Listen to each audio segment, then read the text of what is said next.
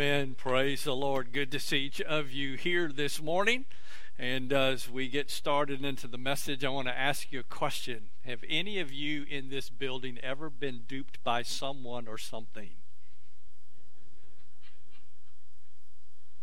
Well, let me go ahead and give you a real life example of that. If you received an email from me this past week, I hope you just disregarded it. Um, one of the things that I want to share with you is, matter of fact, it sounded just a little bit too good to be true.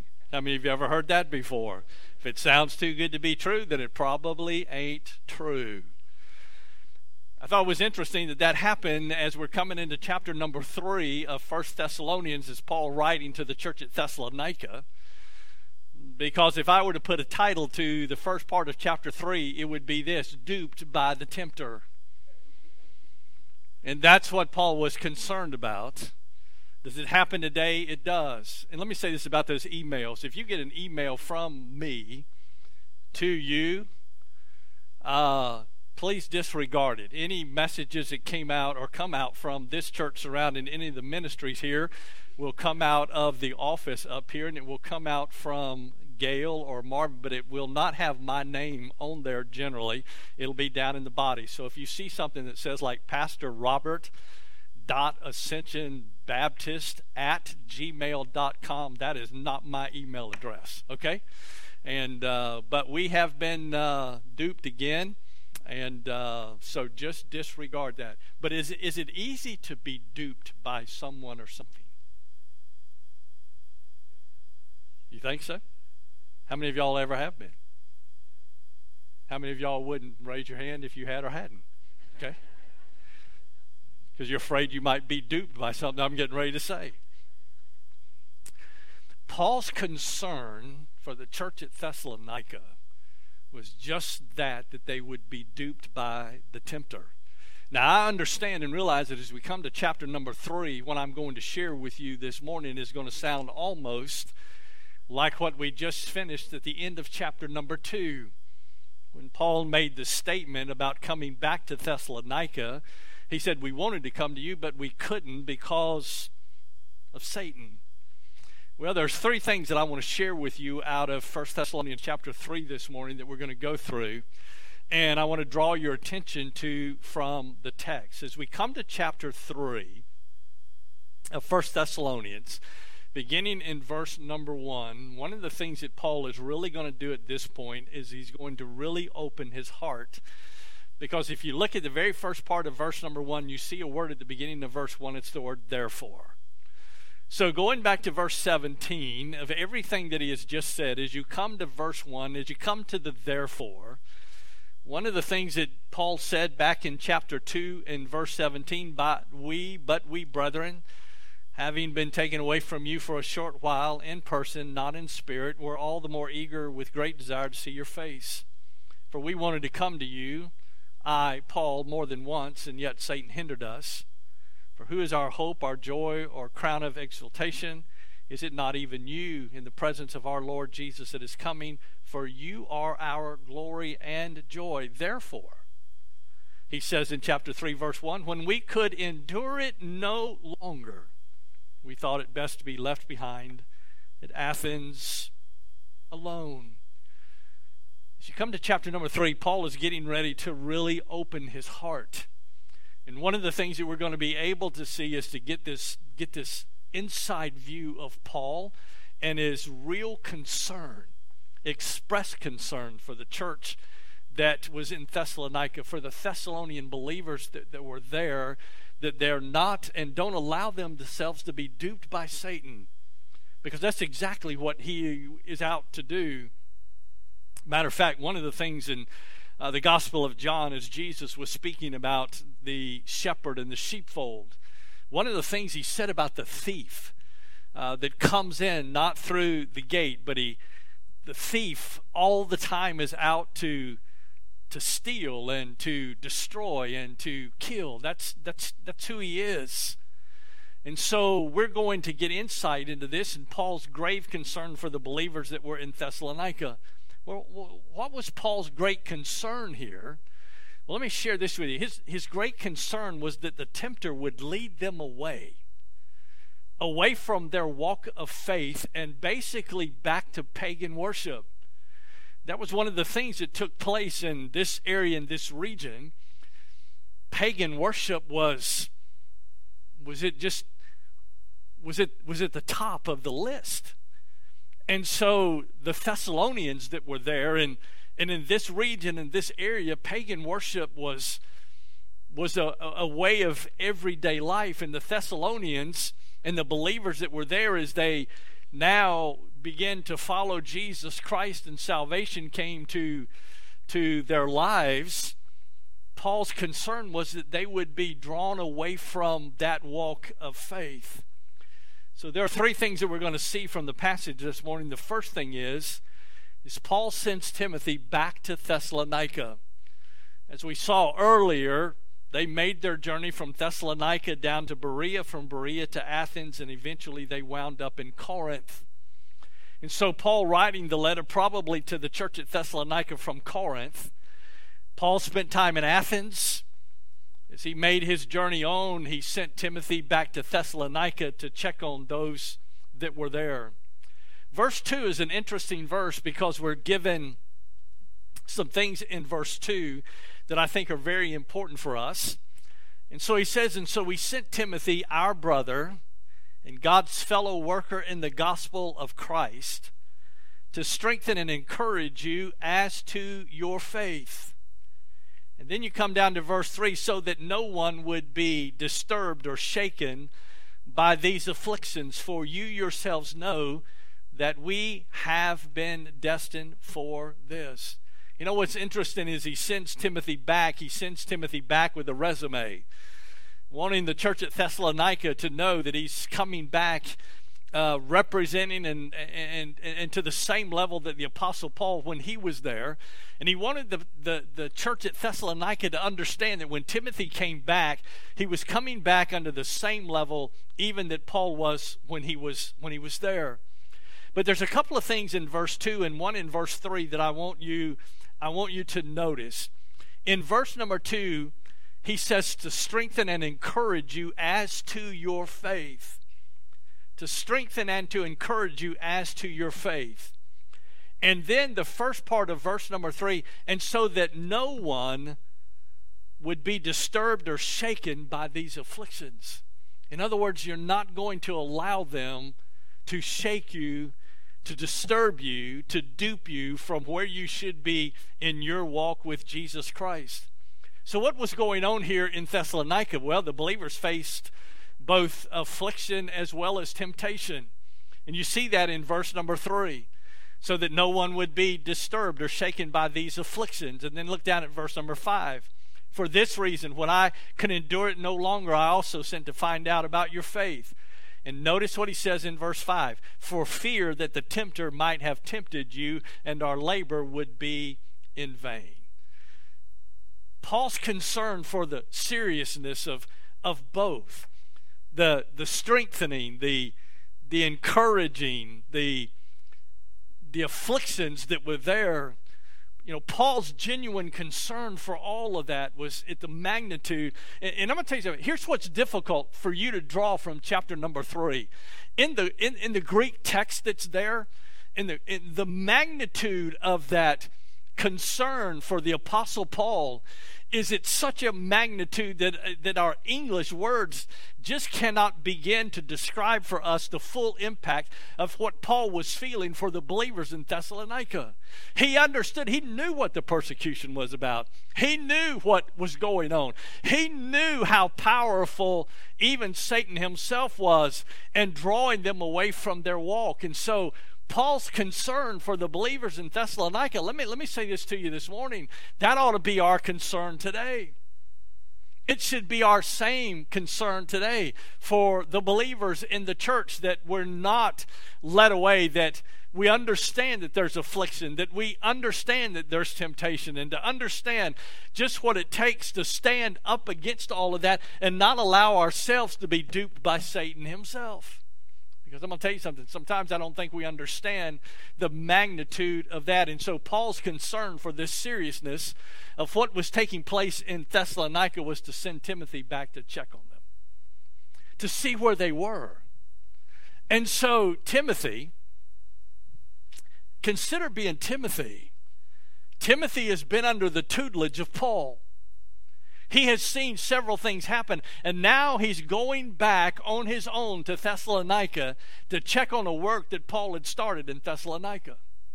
Imagine the magnitude of the responsibility that, that was now on the shoulders of Timothy as he goes back to check on those believers that were in Thessalonica.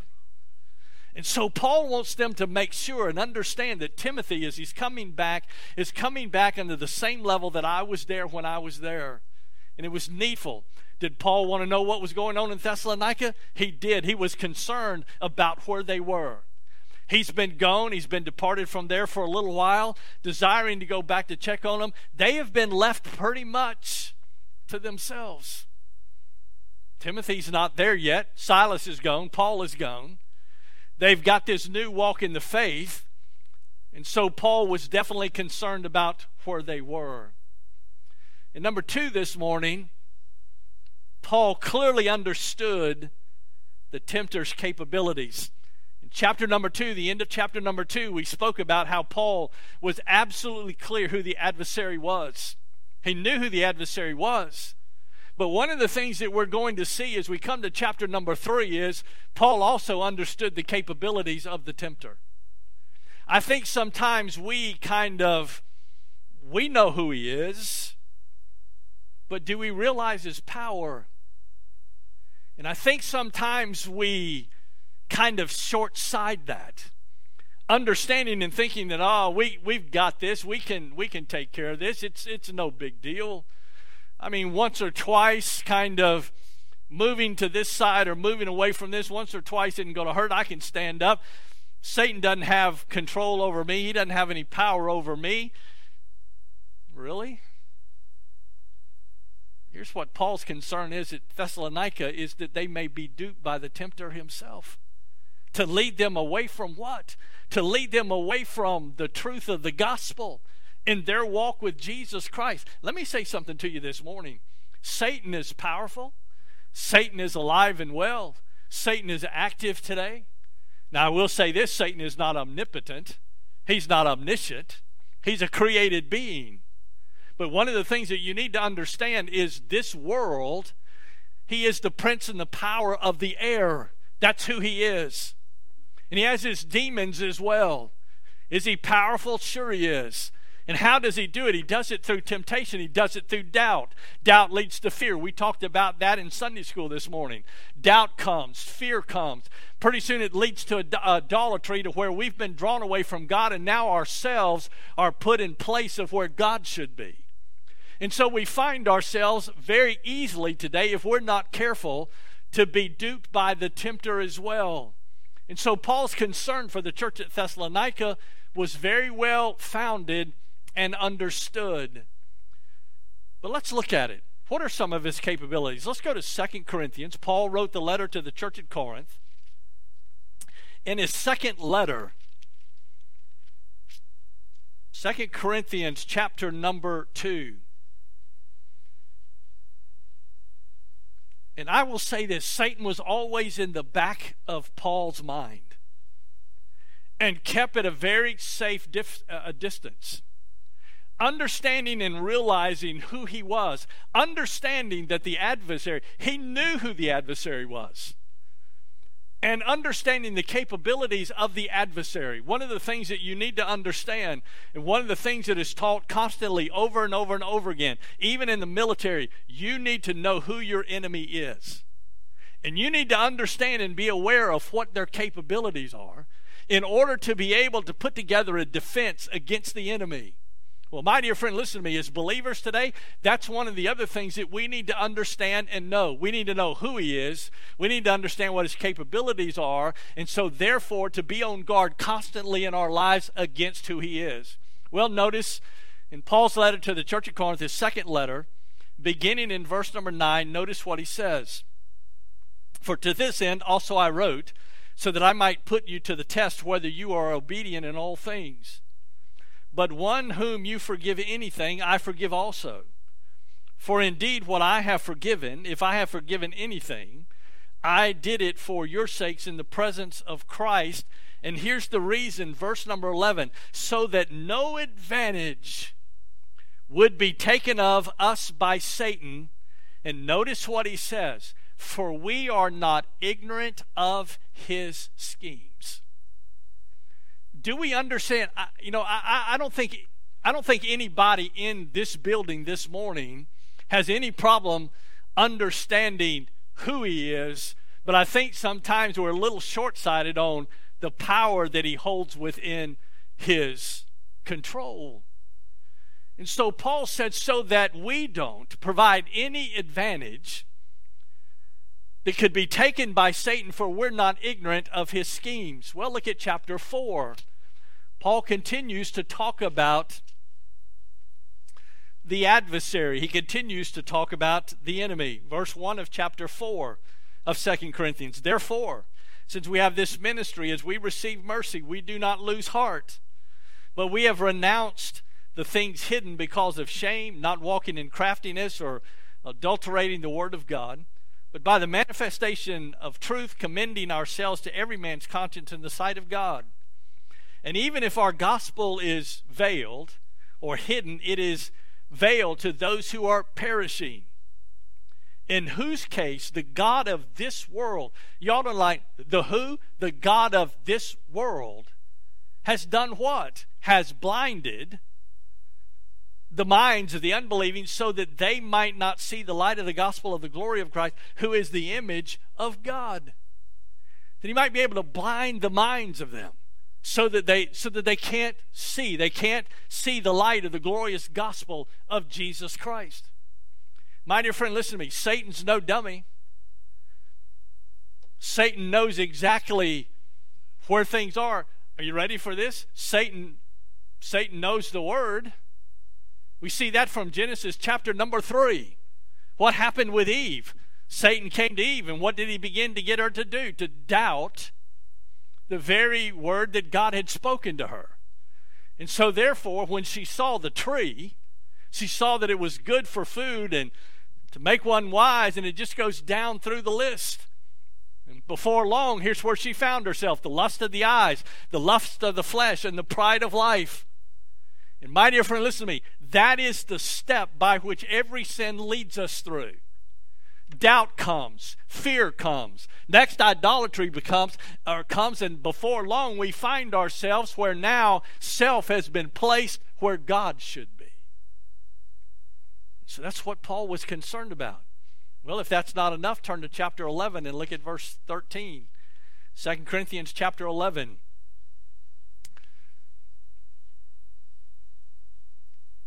Chapter 11, verse 13 through verse 15.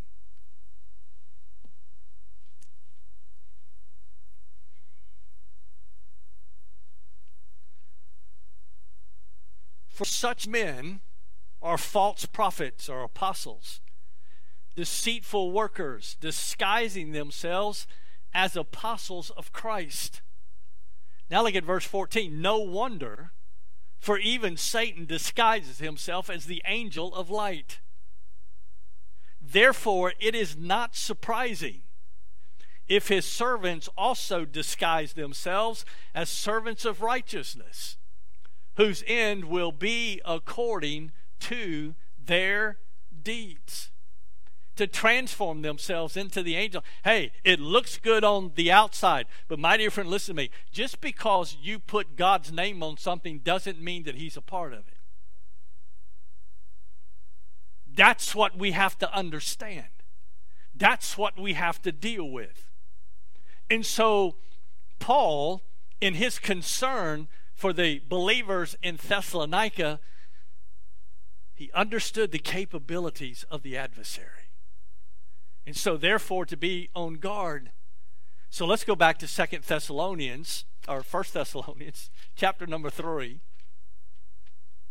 First Thessalonians, chapter number 3.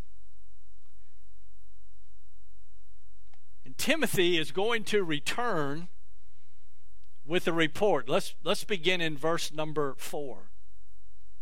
1 Thessalonians 3, beginning in verse 4. For indeed, when we were with you, we kept telling you in advance. Kept telling them what? Well, if you go back to verse 14 of chapter number 1, you will see, for you, brethren, became imitators of the churches of God in Christ Jesus that are in Judea, for you also endured the same sufferings at the hands of your own countrymen, even as they did from the Jews. So, in other words, affliction, persecution, the subject of all of this was not something that was new. And my dear friend, it's not anything that's new for you and I today either. We understand affliction, we understand persecution, and we understand suffering. And matter of fact, we understand what it means to be able to be drawn away from walking the way that we should walk in our lives each and every day. Does it occur? It does. Is it something that we need to be on guard about? So Timothy goes, and Timothy's going to return. Verse 5 For this reason, when I could endure it no longer, I also sent to find out about your faith, for fear that the tempter might have tempted you and our labor would be in vain. But now that Timothy has come to us from you and has brought us good news of your faith and love, and that you always think kindly of us, longing to see us just as we also long to see you. For this reason, brethren, in all our distress and affliction, we were comforted about you through your faith. For now we really live if you stand firm in the Lord. You know, that's an interesting verses there. But I want to I want to paint something for you. I want you to notice the phrase in verse number 7 through your faith. About you through your faith. That's an interesting phrase there because it picks up from verse 6. When you look back up at verse number 6, but now that Timothy has come to us from you and has brought us good news of your faith and love, verse 7 through your faith, and let me tell you what it does. It leads us then to the emotion that's in verse 8. So what did what what did this create in Paul? Well, it spoke about their faith in verse 6, spoke about their uh, faith in verse number 7, and it led to the emotion of verse number 8. For now, notice what he says, for now we really live. Now we really live if you stand firm in the Lord. You know, that, that phrase, we really now live, let me tell you what it does. It's encouraged Paul's heart to see that their faith is strong. When Timothy went back to see that they're still walking in the path, and all of the time that Paul had spent with them and been gone from them, they were still trusting in the Lord, still walking in the way that Paul had led them. They were still on the path that they needed to be. Their faith was still strong, their faith was still in place. And let me tell you what it did it encouraged Paul's heart. Let me tell you what it ought to do for us. It ought to encourage our hearts. When we see the church, when we see believers still walking in the path that they've been led to and they've been taught from, and, and see how encouraged and important it is in their own to see them get excited about the gospel. Let me ask you a question Are you excited about the gospel? Are you excited about the things of God? Are you excited about the faithfulness of God? Are you excited about the people of God? Are you excited about the Word of God? Are you excited about the truth that the Word of God holds? Are you excited about seeing people get involved with the gospel? Are you excited about seeing people come to know Jesus Christ as their personal Savior? Are you excited about the things of God? Paul said, now we can really live. Why? Because their faith was still strong even in the midst of persecution, in the midst of affliction, in the midst of distress, in the midst of all of those things. Paul says he comes to verse number 8 for this, or for now, we really live. So, number one, Paul sent Timothy back to Thessalonica to check on their faith. Number two, Paul clearly understood the tempter's capabilities. And then, number three, Paul celebrates the good news that's brought back by Timothy. Let me tell you what you see. You see a shift from distress to delight. You see Paul's heart as it's encouraged. Look at verse 9 and 10. For what thanks can we render to God for you? And my dear friend, let me share this with you. The debt is owed to God here, not to Paul. It's owed to God. Who did the work in the hearts of the Thessalonians? God did. Who did the work in their lives? God did. Who keeps them? God does. That's what we need to understand. Who keeps us today? God keeps us. It's, it's, it's about God working in and through our lives. It's, listen, it's not about us. If we're not careful, doubt leads to fear. Fear can bring us to the point of idolatry where we replace God with ourselves. It's not about us keeping ourselves. It's about God keeping us through the power of the Holy Spirit of God when we surrender and submit ourselves to the leading of the Holy Spirit. The Holy Spirit is often let out of the equation, is left out of the equation. But, my dear friend, the Holy Spirit is necessary. The life that we have been called to live, a supernatural life. And let me just say this to you alone and by yourself, you have no power over Satan. But through the power of the Holy Spirit, we do. And through the Word of God. For what thanks can we render to God for you in return for all the joy with which we rejoice before our God on your account? As we night and day keep praying most earnestly that we may see your face and may complete what is lacking in your faith. In other words, to see them increase in their faith, to provide those things in spiritual maturity in their lives as they grow, and to provide what is necessary in that is lacking in their faith. Was it such a big deal Sure, it was. Let's go back to Acts chapter 18. We'll get a little bit of insight into what's taking place. Paul's at Corinth. And as Paul writes this letter,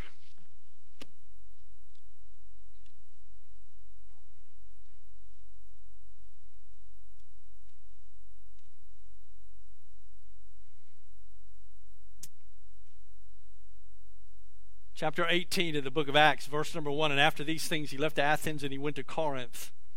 He found a Jew named Aquila, a native of Pontus, having recently come from Italy with his wife Priscilla because Claudius had commanded all the Jews to leave Rome. He came to them. Because he was of the same trade, he stayed with them, and they were working, for by trade they were tent makers. And he was reasoning in the synagogue every Sabbath and trying to persuade Jews and Greeks. Then notice verse 5 But when Silas and Timothy came down from Macedonia, Paul began devoting himself completely to the word, solemnly testifying to the Jews that Jesus was the Christ. But when they resisted and blasphemed, he shook out his garments and he said to them, Your blood be on your own heads. I am clean. For now on, I will go to the Gentiles. And so the account goes on. We see Timothy and we see Silas as is still part of the ministry of Paul. And Paul's grave concern for the church in Thessalonica, you know, would today that we would be as concerned for the church, for the faith of the church, for the faith of believers as Paul was, that we would find ourselves in the same with the same heart for those of the faith. Let's go back to First Thessalonians should we be? We should. We should. Verse 11 through verse 13. For the third and the final time, Paul expresses his thanksgiving for their steadfastness in the faith. Third and final time he's going to. It's recorded here. Now may our God and Father Himself and Jesus our Lord direct our way to you. And may the Lord cause you to increase and abound in love for one another and for all people, just as we also do for you. So that he may establish your hearts without blame and holiness before our God and Father at the coming of our Lord Jesus with all of his saints. As one commentator wrote, here's what he said He said, True Christian maturity is measured by the character of one's love, not the complexity of one's theology. There's a lot of truth in that. Paul understood their faith. It was evidenced by the love that they had for each other in the church. And Paul says, My desire is that you have that same love for all people. How do we see people today? Let me ask you a question. When you see people, you know, one of the things when I travel, I don't know, I've done this for years, okay? And uh, back in the early part of my ministry time when I was doing a lot of counseling, um, I, I, mean, I, I, I just, I just, I love watching people. Always have. And so one of the things when I used to travel all the time, and I'd get to the airports, you know, when you, when you, back when I was traveling early on, you could get to the airport 30 minutes before you had to get on an airplane, get through the gate, get on the airplane, be on your way. Now you could be there three hours. And sometimes that ain't enough because they cancel your flight or they delay it. I know on one occasion, just this past year, I was trying to travel to Atlanta. We wound up staying in the airport an extra five and a half hours because they kept delaying the flight. Well, what do you do for five and a half hours in an airport? Huh? You can only walk up and down the concourses for so long, okay?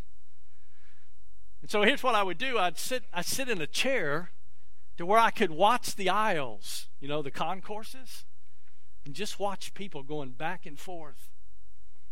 I began to ask myself questions like this I wonder where they're going. And I could say, yep, they're late for their flight. They're getting ready to miss it. And y'all see that? Okay. Guess what they're doing? They got this panic look on their face. They're running like they've never run before, dragging a bag. And then what's always exciting to see is if they've got little kids with them.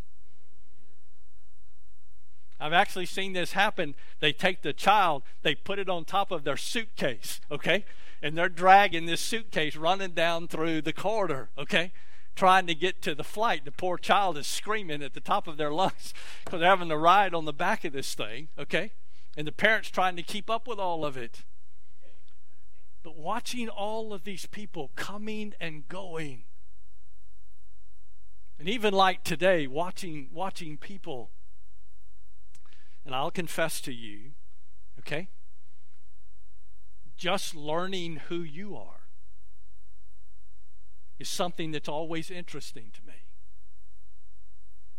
Because sometimes when people make a statement or they make a comment, I'll say, I know exactly why they made that statement or, con- or that comment. Because that's who they are. That's their personality type. Aren't you glad God made everybody different? What if God made everybody like you? How many of y'all think that would be a perfect world? Some hands are going up in this auditorium like, I'm really concerned.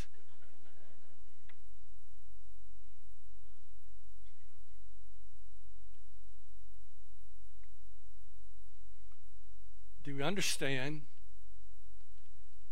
that God made each one of us different? But He loves us all the same. And so, therefore, for you and I, okay, who are we to say, I can't love them because they're different than who I am? The church at Thessalonica, did they love the people around them? Sure, people groups. We have different people groups around the world. Are any of them less important than we are? No, they're not. They're not. So when Paul said in verse 13, so that he may establish your hearts without blame and holiness before our God and Father at the coming of our Lord Jesus Christ with all of his saints. Let me just say this it was beyond expression. for Paul. It was beyond expression. I don't know about you, but I wonder when it's, I, I just often wonder what it's going to be like when we get to see him for who he is. And for us, that we'll be there at the judgment seat of Christ with all of our differences. I was asked a very t- difficult question this week. Matter of fact, yesterday. So, what will we be wearing?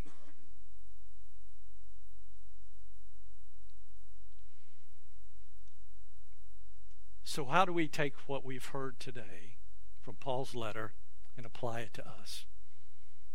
But I want to leave you three things real quickly. Number one, we should be we should seek in our lives each day to be an encourager of the faith. And an encourager of the faith. Is everybody on the same plane? No. Is everybody on the same level? No. Different maturity levels of the faith? Yes.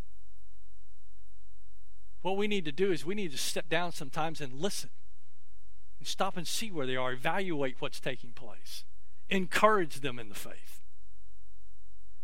Encourage them to, to come alongside of them and to encourage them in the faith. If, if the church today needs, needs more of anything else, I think it's encouraging in the faith. It's not over. It's not over. Number two, we need to understand the capabilities of the tempter so that we know how to guard against them. In other words, to not be duped. I'll be, I'll listen, I'll be honest with you, okay? I'll confess to you. There are times when I have been duped and fall for it. My daddy used to tell me this all the time. He said, Son, if it sounds too good to be true, that it ain't true. And I'd say, How do you know that? Unless you try it. All it takes is once or twice to try it and realizing that there was a lot of wisdom there. That's exactly what Satan wants you to believe. He paints a picture that's too good to be true. And then, number three, I guess it's in the form of a question. So, what are you aiming for today? What are you aiming for today? What are you aiming at today? We're all aiming at something. We're all aiming for something. But I will say this if God is not, if God is not the aim, then you're aiming in the wrong direction.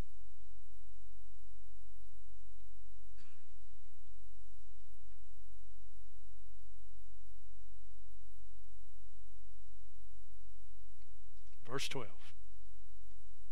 And may the Lord cause you to increase and abound in love for one another and for all people, just as we also do